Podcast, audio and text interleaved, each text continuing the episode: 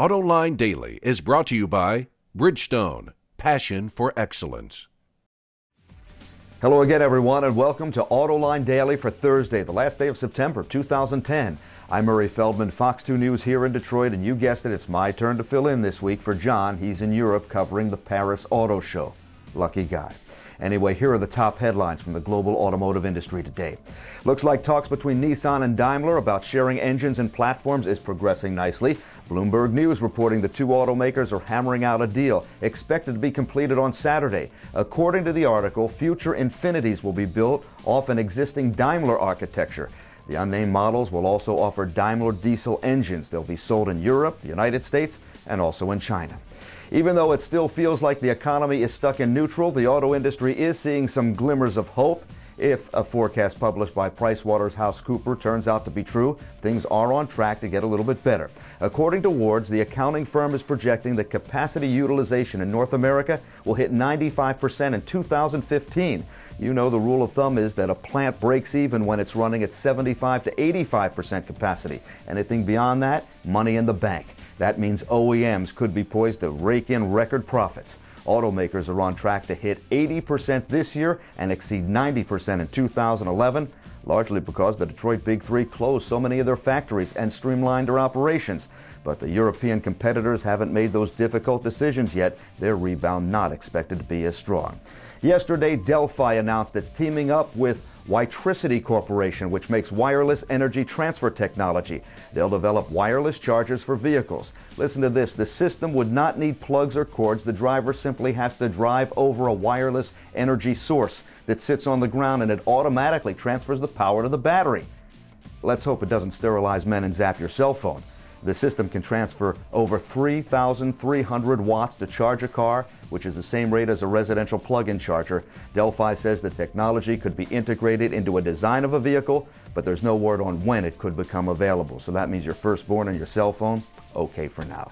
Peugeot and Mitsubishi extending their electric vehicle relationship. The two companies already have an agreement that will supply Peugeot with E Vs based on Mitsubishi's i-MiEV.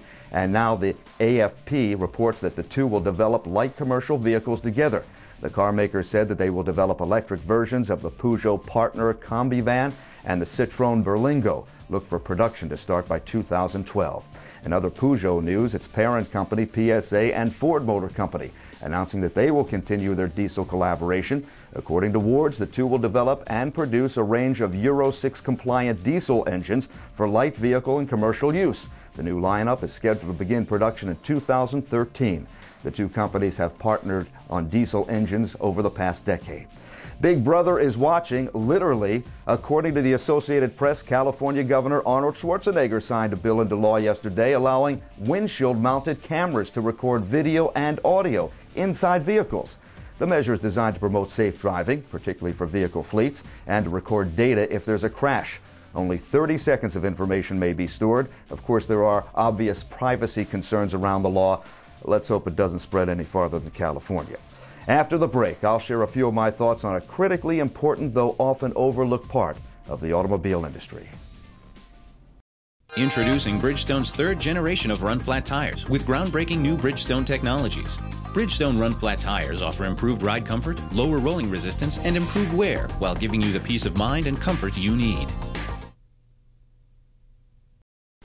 Finally, the domestic automakers have things right where they want them. Consumer demand is up, product is rolling off showroom floors. Some Chevy dealers are saying they could sell two or three times as many vehicles as they have. So companies like General Motors are boosting production. Sounds pretty good. However, that is now creating another problem. Suppliers. You see, many of them have been barely hanging on during the automotive downturn, and they're undercapitalized. They reduced their cost, they cut workers, they shut down some of their lines, but now they're being asked to fund increased production, and they can't afford to do it. Sheldon Stone is a partner in the turnaround firm Amherst Partners here in Metro Detroit.